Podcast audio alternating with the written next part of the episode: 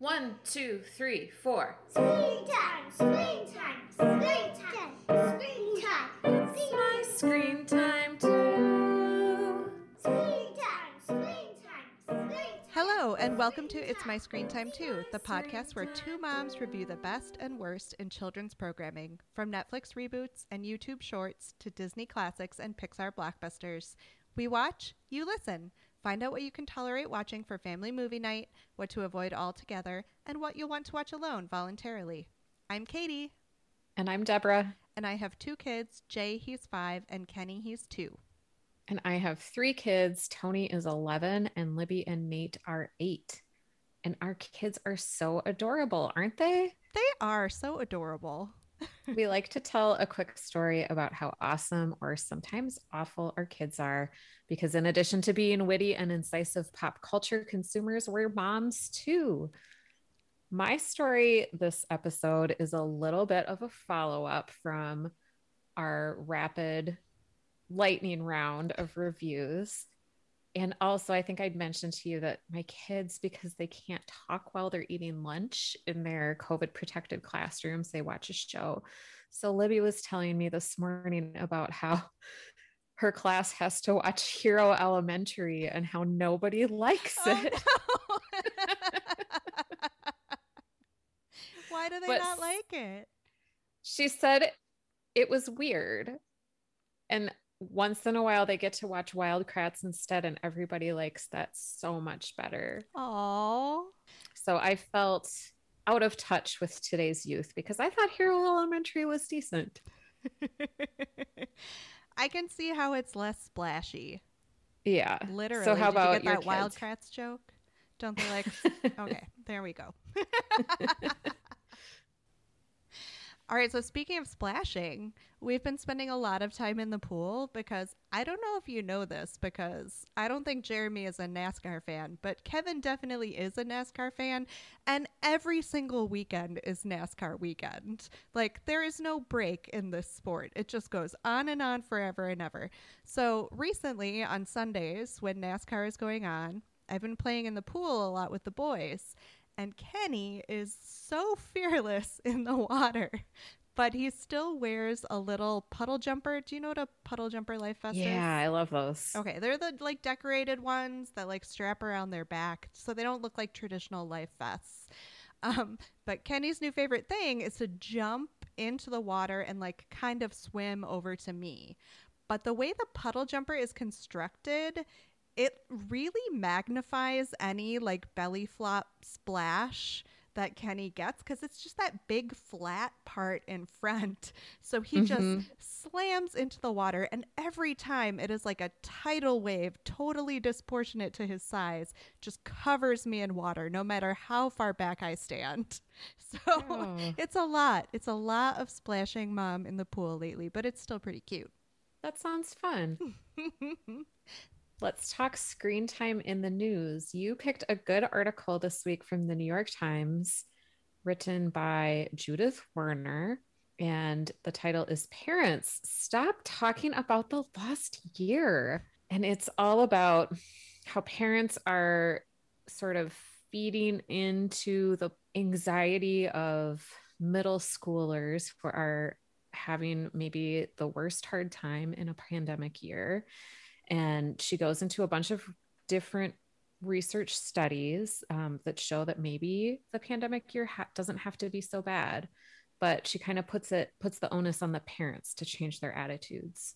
I learned a lot from this article, including that the adolescent middle school period is like second in terms of critical for criticalness for brain development Yeah. to zero to three. I did not know that. I didn't know that either. I thought it was a really great reminder that even though it is such a critical point for social emotional development, that it's also a period of resilience. And I think that's something we could all stand to be reminded of because we've all been freaked out about how our kids are coping with this time.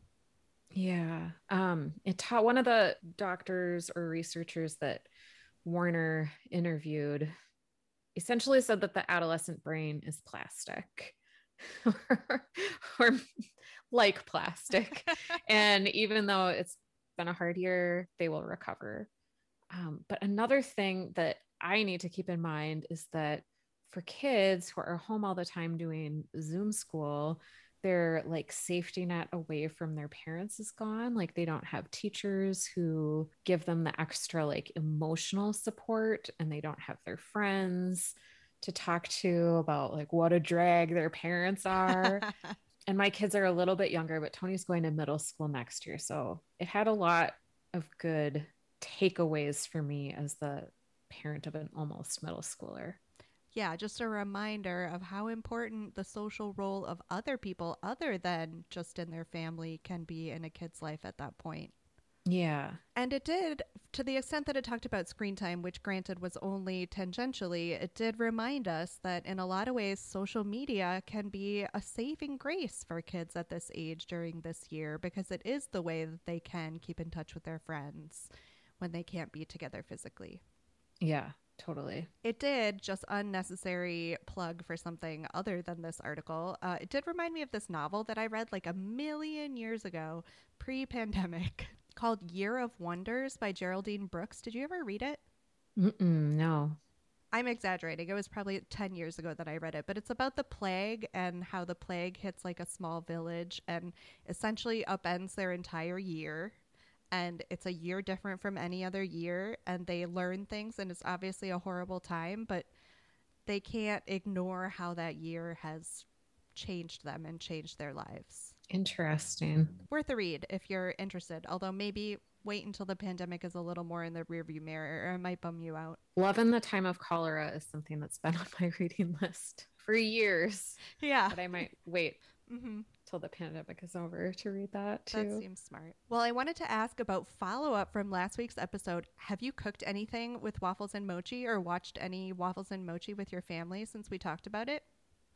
Waffles and mochi did inspire me because we eat all our meals at home. I'm really tired of meal planning and Uh-huh. cooking.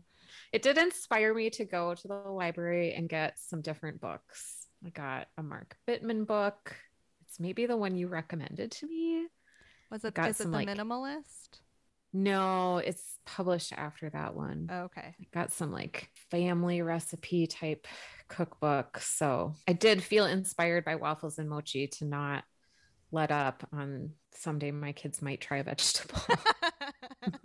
well, do you remember how I said I was managing expectations and I wasn't even excited about like the vegetables? I was just excited about Jay trying rice. yeah. so I went ahead and I made onigiri, which in the waffles and mochi episode they show being made in Japan with like a father and his son, and it's adorable. They're making it together. So I made some because Jay had told me that he wanted to have the foods from the show around when we were watching the show. And it is literally just a ball of rice. I got the recipe from Samin Nosrat's Salt, Fat, Acid, Heat show from her website from that show. And I made it according to directions. It was pretty easy. To my mind, it turned out tasting good, but Jay was like not interested at all. So Oh, that was kind of an epic fail. That's a bummer. And those looked fun to eat too. How can you go wrong with a little handheld ball of rice? It looks delicious to me. And fun. Come on, you're Yeah. a kid. Eat the fun food. All right. Well, moving on to today's topic, we are discussing the new Disney Plus show, Mighty Ducks Game Changers. The first episode dropped on March 26th of 2021, again on Disney Plus, and they're releasing new episodes weekly. The episodes are about 30 minutes, although the pilot was longer, and it's a reboot of the original movie by the same creator, Steven Brill. And the basic plot is that when he's cut from the powerhouse Mighty Ducks, Evan forms his own ragtag team called, rather uninspiringly, the Don't Bothers, um, to focus on the joy of playing hockey instead of the cutthroat drive to win. And he's helped by his devoted mother, Alex, and only kind of reluctantly by reclusive ice rink owner Gordon Bombay, who you may remember was played by Emilio Estevez in the original Mighty Ducks franchise. So there's your tie in. Why did we pick it? I think it's safe to say 105 episodes in, that we find it very, very hard to pass up a reboot of a beloved 90s property. These things are made to tempt us, and tempt us they do. So we had to say yes. so we went ahead and watched the first three episodes, which, as of this recording, are the only three available. Episode one, called Game On, episode two, Dusters, and episode three, Breakaway. And as usual, we'll go through the episodes one by one and then move on to our more general thoughts. Deborah, would you care to give us a quick summary of Game On? Yes. So in this episode, we're introduced to all the characters, the Tiger Moms and their Mighty Ducks stars, Evan and his mom, who's not a Tiger Mom. And then when he gets cut from the Ducks and tries to build a just for fun team, we begin to meet the scrappy kids who are going to make up the Don't Bothers. I can see in your face the fondness you already have for this little scrappy team. Did you like them immediately? I did. I really like Lauren Graham as a person, as an actor. I mean, she always plays like a likable best friend type, right? Yeah, I'm always rooting for her, despite the fact that for me, Gilmore Girls, which is the role that I first came to know her in, has not aged well. But it, I'm still always rooting for her because of that show. Yeah, I love I loved the best friend, Nick. Yeah. He's my favorite. Oh my gosh. Well, he's made for us because he is a podcaster. He is co-host of the second most popular youth hockey podcast in the area, which I just loved, like because they can sustain two youth hockey podcasts. Yeah, and of course, as someone who lives in Minneapolis, it's always thrilling to see a fictional version of your own city, especially when it's a favorable portrait of it. I can only imagine what that feels like. The uh, only fictional representation of our city I can think of is Jason from The Good Place. And if you've ever seen that show, you know that the depiction of our city is not necessarily favorable, though it is hilarious.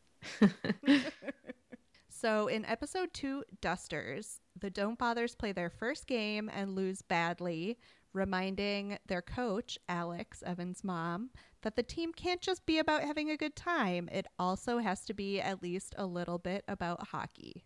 What did you think of this follow up to the pol- to to the to the pilot? I liked it. I liked the character development, and I watched them all in a row. So maybe this is from the first episode. But when Evan and Nick are searching for a team, like serendipitously, a Canadian boy from Toronto oh my moves in across the street from Evan, and he's like unloading all of his very expensive hockey equipment, and they're like. This is going to be so great. And then they invite him to their practice and he can't skate.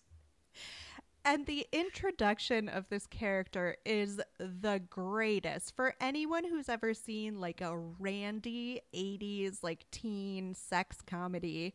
The way they introduce this boy has like the same slow mo feel and like music cues as you would get when they were introducing the hot girl because the whole thing about this boy is he has this amazing head of hair and I just thought it was such a clever use of that trope. Yeah, it was really cute. I enjoyed that a lot. the, I thought it was interesting because they're trying to set up Gordon Bombay as this like crotchety ice rink owner who hates hockey. So clearly, we're meant to understand that something drastic has happened since the last Mighty Ducks movie, Mighty Ducks 3. Uh, from then until now, to make him totally hate hockey, even though he owns an ice rink.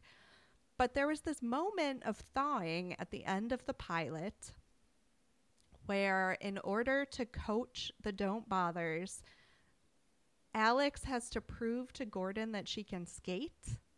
So he like makes her reenact a dance routine or a skating routine that she had done as a teenager. And it's like this cute moment where he is bonding with her and you can see like the the ice melt between them but then in the second episode, they kind of rewound to try and make Gordon crotchety again. I think they're trying to stretch out the whole, oh, Gordon doesn't want to help. He hates hockey. They're trying to stretch it out, which feels totally unnecessary because we all know where this is going, right? They're gonna date, right? It feels that way, but like more on the nose, he's going to coach the team. Obviously. Yeah. Obviously. Why else would you do a Mighty Ducks reboot yes, starring exactly. Emilio Estevez? All right. Well, let's move on to episode three so we can hurry up and get to our general thoughts. Okay, so in episode three, Breakaway, Evan finally recruits his friend Sophie, who is a good player on the Mighty Ducks, but can now be the star of the Don't Bothers.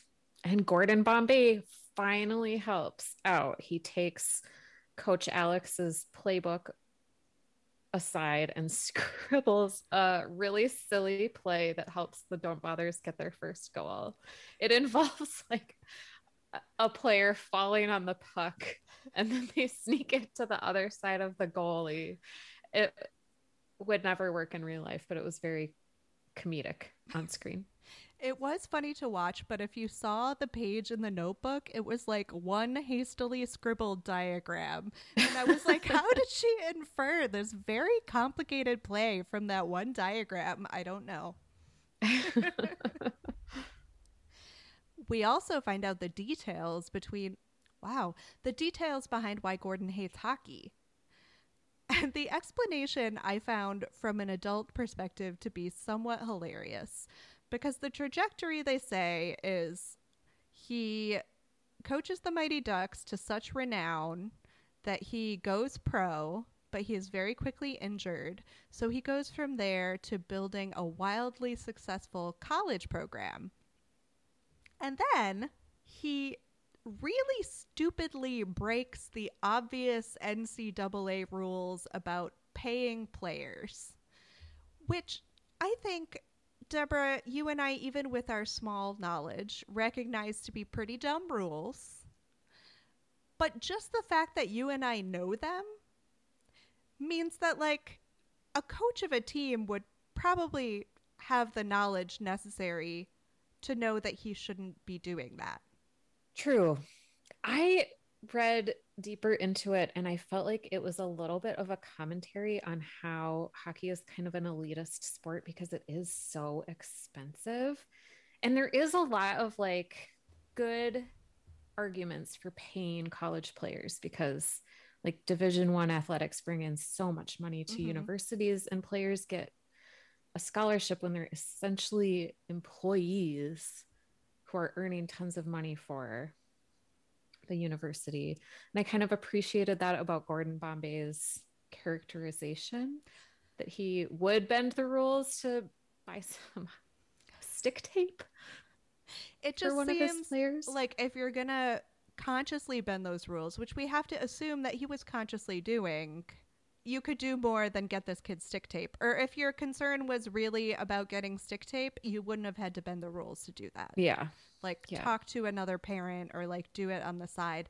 I don't and then he uses this as his whole excuse for hating hockey, which to me was even more unbelievable. Like it wasn't hockey's fault.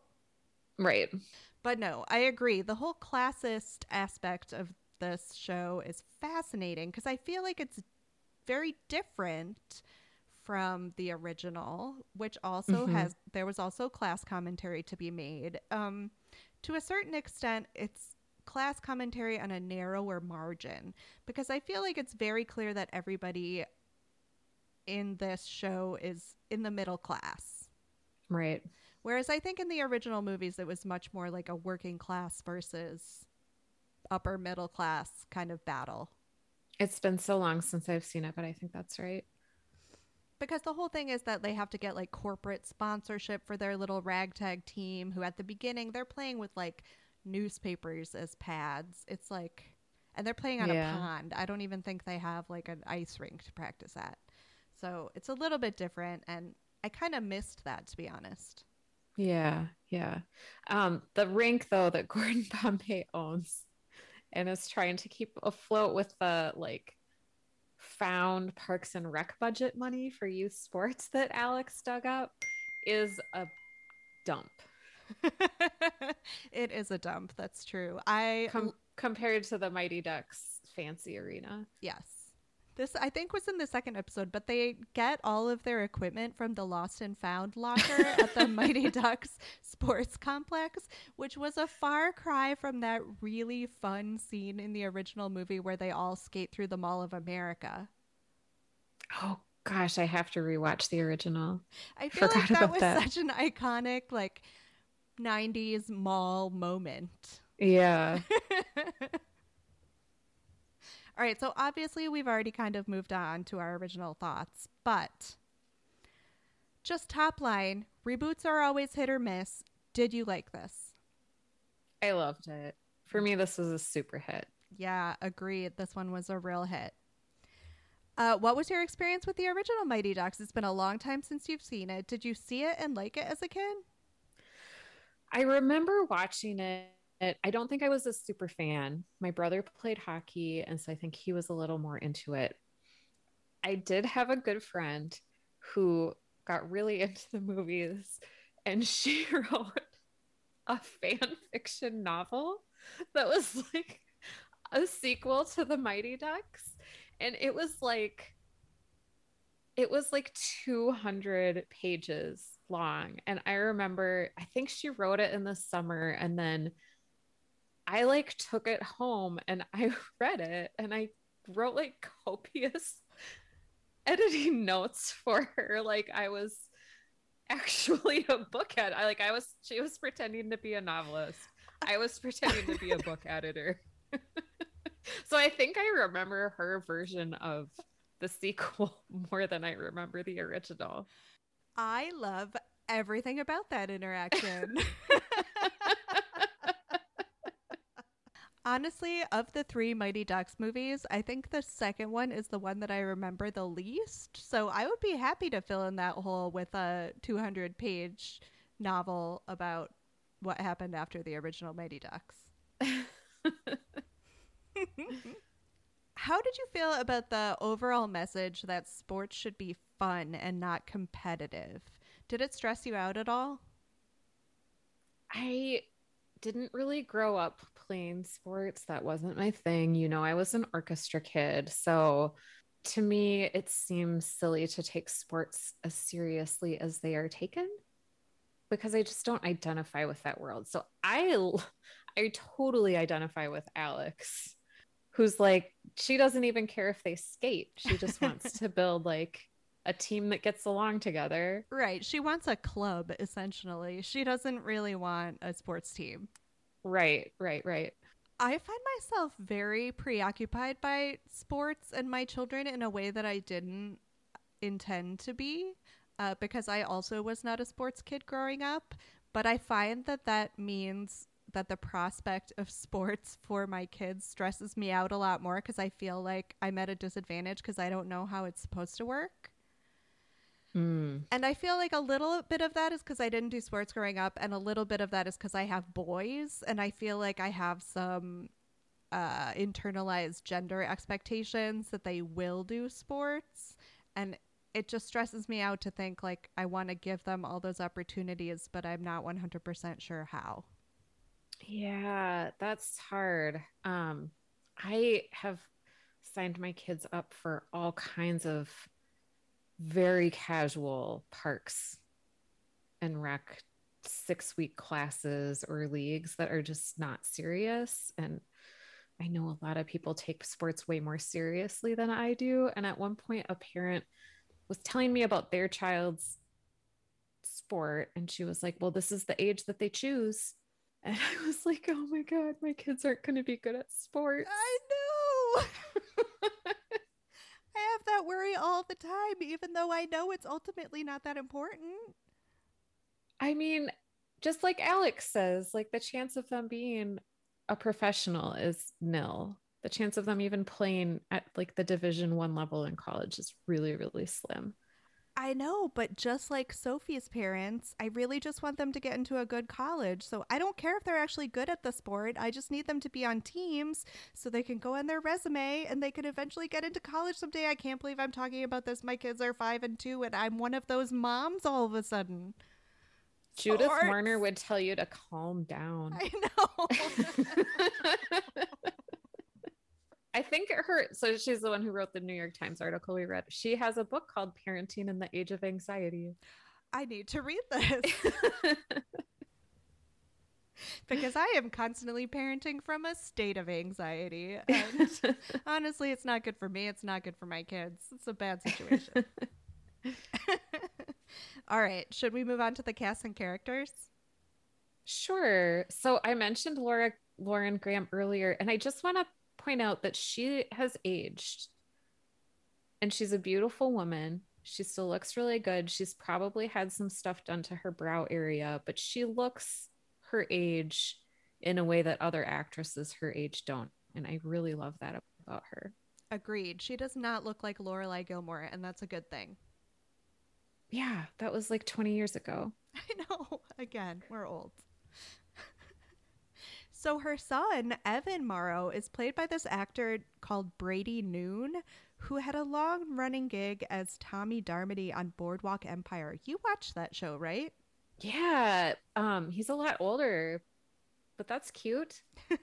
It's weird to think that he's like already had a long career on another show before this one. Right. So, talk to me about Emilio Estevez. In my head, this is where we will discover a Gen X elder millennial divide because to me, Emilio Estevez in Mighty Ducks is Emilio Estevez's iconic role. But I feel like for Gen Xers, it's got to be like the Brat Pack stuff, right? Like Breakfast Club. I think, yeah, for me, I think about the Breakfast Club when I think about his early career for sure. the fact that he has these two distinct eras made me think that he was a lot older than he was. Because at first, when it became clear that they're obviously setting up Lauren Graham and Emilio Estevez to have some sort of relationship, right? I was like, ew, he's got to be so much older. But then I looked up their ages, and there's only a five year age difference between them. He must have done Breakfast Club when he was really young. And I think he was still really young when he did the Mighty Ducks. I think he was only like 30 years old, Okay. Which was He weird. seemed like such a dad then. Yeah. Are you having a Tom Hanks moment? I yeah. we are both solidly older than Emilio Estevez was when he did the first Mighty Ducks movie. when I first heard his voice in the pilot, I could not believe how much he sounded like his father. I was like, President Bartlet? His voice, as he has aged, he sounds more and more like him. And I think he looks more and more like him too. Yeah, I was gonna say that he looks a lot like Martin Sheen. Um, I loved the kid who played the goalie. He was really good. I didn't recognize him from anything else though. I do not understand. They have already proven that he is crazy coordinated. He can catch like anything that's thrown at him, but that does not translate onto the ice at all. I know. We'll have to keep watching to see when he grows into that role of goalie. Yeah, spoiler alert. We're probably going to finish watching this. So, do you think it was smart to make this a television show as opposed to a rebooted movie? I think there's plenty of material to make it a series for sure. How do you feel about the weekly releases on streaming platforms? This is honestly the first one that I've watched where not all the episodes are out yet. Mm-hmm. I can't think of another show that I had to like wait to watch. I know. episode. It's weird to have kind of this r- return to a traditional TV format where you have to wait week to week. We've been watching uh, WandaVision and now Falcon and the Winter Soldier, which we have to watch week to week. And it is kind of annoying. It's just you're not familiar with that anymore.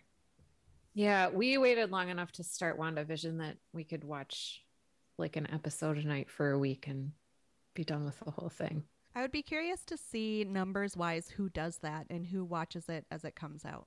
I don't know if Disney releases any of that. They probably don't. Not to the public.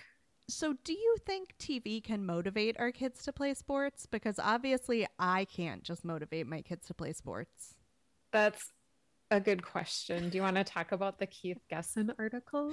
Oh my gosh, it was so good, you guys. Deborah sent me this awesome feature article from the New York Times on March 16th, and it was this just beautiful exploration of what it means to be a parent, what it means to be a father with a son, a father who loves sports with a son that doesn't necessarily love sports. It was just a really gripping, great read. Yeah, I don't know what you can do to force your kids to like something. I don't think it's possible. I mean, I think you can expose them, you can model, you can sign them up for classes, but I don't think anything's going to make them love a sport Mm-hmm. or a musical instrument or vegetables. if they're anything at all like my kids who are pretty sure of themselves and they know what they like and don't like. Come on, Deborah, not even a half waffle, half Yeti. If they can't make my kids eat vegetables, I don't know who can. now, I would be curious. You mentioned NASCAR. Like, does Kevin watch NASCAR at home? Are the boys allowed to watch? Or are they encouraged to watch? Yeah, they are, but uh, the thing with NASCAR races is they're really long. So it's just kind of more of an ambient TV situation than it is like an active, okay, kids, sit down. Here are the rules. Here are the players. They don't really get explanations like that. Yeah. I'm going to say, just from my anecdotal experience, TV cannot motivate kids to play sports. I mean, sports were on in my house a lot when I was a kid, and I took, I still don't know the rules to football. Yeah. I- And Jeremy watches sports not excessively, but my kids have, the only one who's taken an interest is Nate. And I think I love your example of your friend watching the Mighty Ducks and like instead of watching this movie and being inspired to play hockey, she was still going to be herself and like it inspired her to write a novel. And that's Yeah. wonderful. Kids are still going to be themselves. So were you able to compare this to any movie or TV show for grown-ups? I feel like I actively avoid sports content, so that was a tough one. Really tough. I love inspirational sports movies. It's one of my favorite movie genres, but I feel like they're so rarely for grown-ups. They're they're mostly all family films, so I kind of lumped them as kids movies. And the only one I could think of that would like probably not be that interesting to young kids is The Cutting Edge. Do you remember oh, that I one? did like that one. It's yeah. a great rom com about figure skating. I would like to revisit that for sure. Did you cast the gritty HBO reboot? I thought the casting for this was so perfect. It's hard to mess with it. But then I thought, what do I, middle aged lady who never played sports, what do I want to watch? And so I thought, what if there's a show or a movie about a bunch of middle aged ladies who never played sports forming their own scrappy women's hockey league? And I would love to see just like the cast of Ocean's Eight try to play hockey or broomball or something silly that's going to be have a lot of physical comedy. I love that. I love that so much. Mine is not nearly as fun. I figured since it's an HBO reboot, it has to be about like a kids hockey team as a cover for like laundering drug money or something, right? Oh, I would watch that. So the Showtime series Shameless is ending. So I figured we could use oh gosh, the actress's name is Shanola Hampton. She plays Veronica in Shameless. We could use her as the mother character because she can be funny in a drama, which I feel like would be an important line to walk on this gritty show. And then I thought who could be our Gordon Bombay character? Who could like intensely overly intensely commit to a role with an extremely murky motivation and also be kind of intimidating.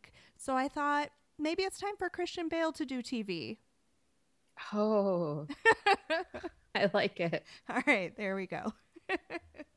Breaking Bad on ice. Breaking Bad on ice. Do you think it was better when we were kids?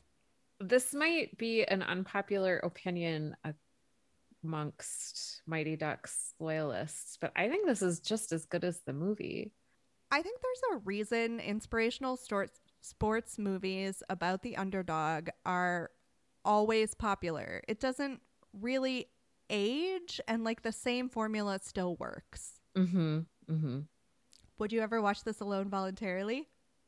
Yeah, if my family won't watch it with me, I've been telling Jeremy how good it is. My friend Amy, friend of the pod, she told me how good it was. And it turns out she's been watching it by herself, not with her kids. so I definitely, I definitely want to finish this. How about you? Just because of the way timing worked out for preparing for this episode, I watched the first two episodes with my family and then I had to watch the third episode like in my car while Jay was at dance class last night. and Kevin's reaction was, "Oh, oh, he really wanted to keep watching it." Cute. 10 seconds on whether this is good for our kids. I think it is. My kids are a bit young, but I think this is a solid watch that the whole family can enjoy together. Mm-hmm, totally. Ratings? Five. I have to give it a 4.5 just because Gordon's confusing motivation really got to me, but it was so much fun to watch, you guys. So fun. Well, thank you for listening to this episode of It's My Screen Time Too.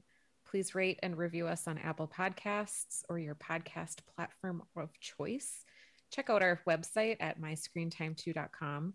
You can find us on all the socials Facebook, Instagram, Twitter, and even on Gmail at myscreentime2. Send us your show or movie suggestions, article recommendations, or general comments about the show. Our theme music was composed and performed by me and my adorable children, and our podcast is produced by Katie. Tune in next time for more real talk about the movies and TV beloved by kids and tolerated by parents. Bye. Bye. Screen time. Screen time. Screen time. My screen time.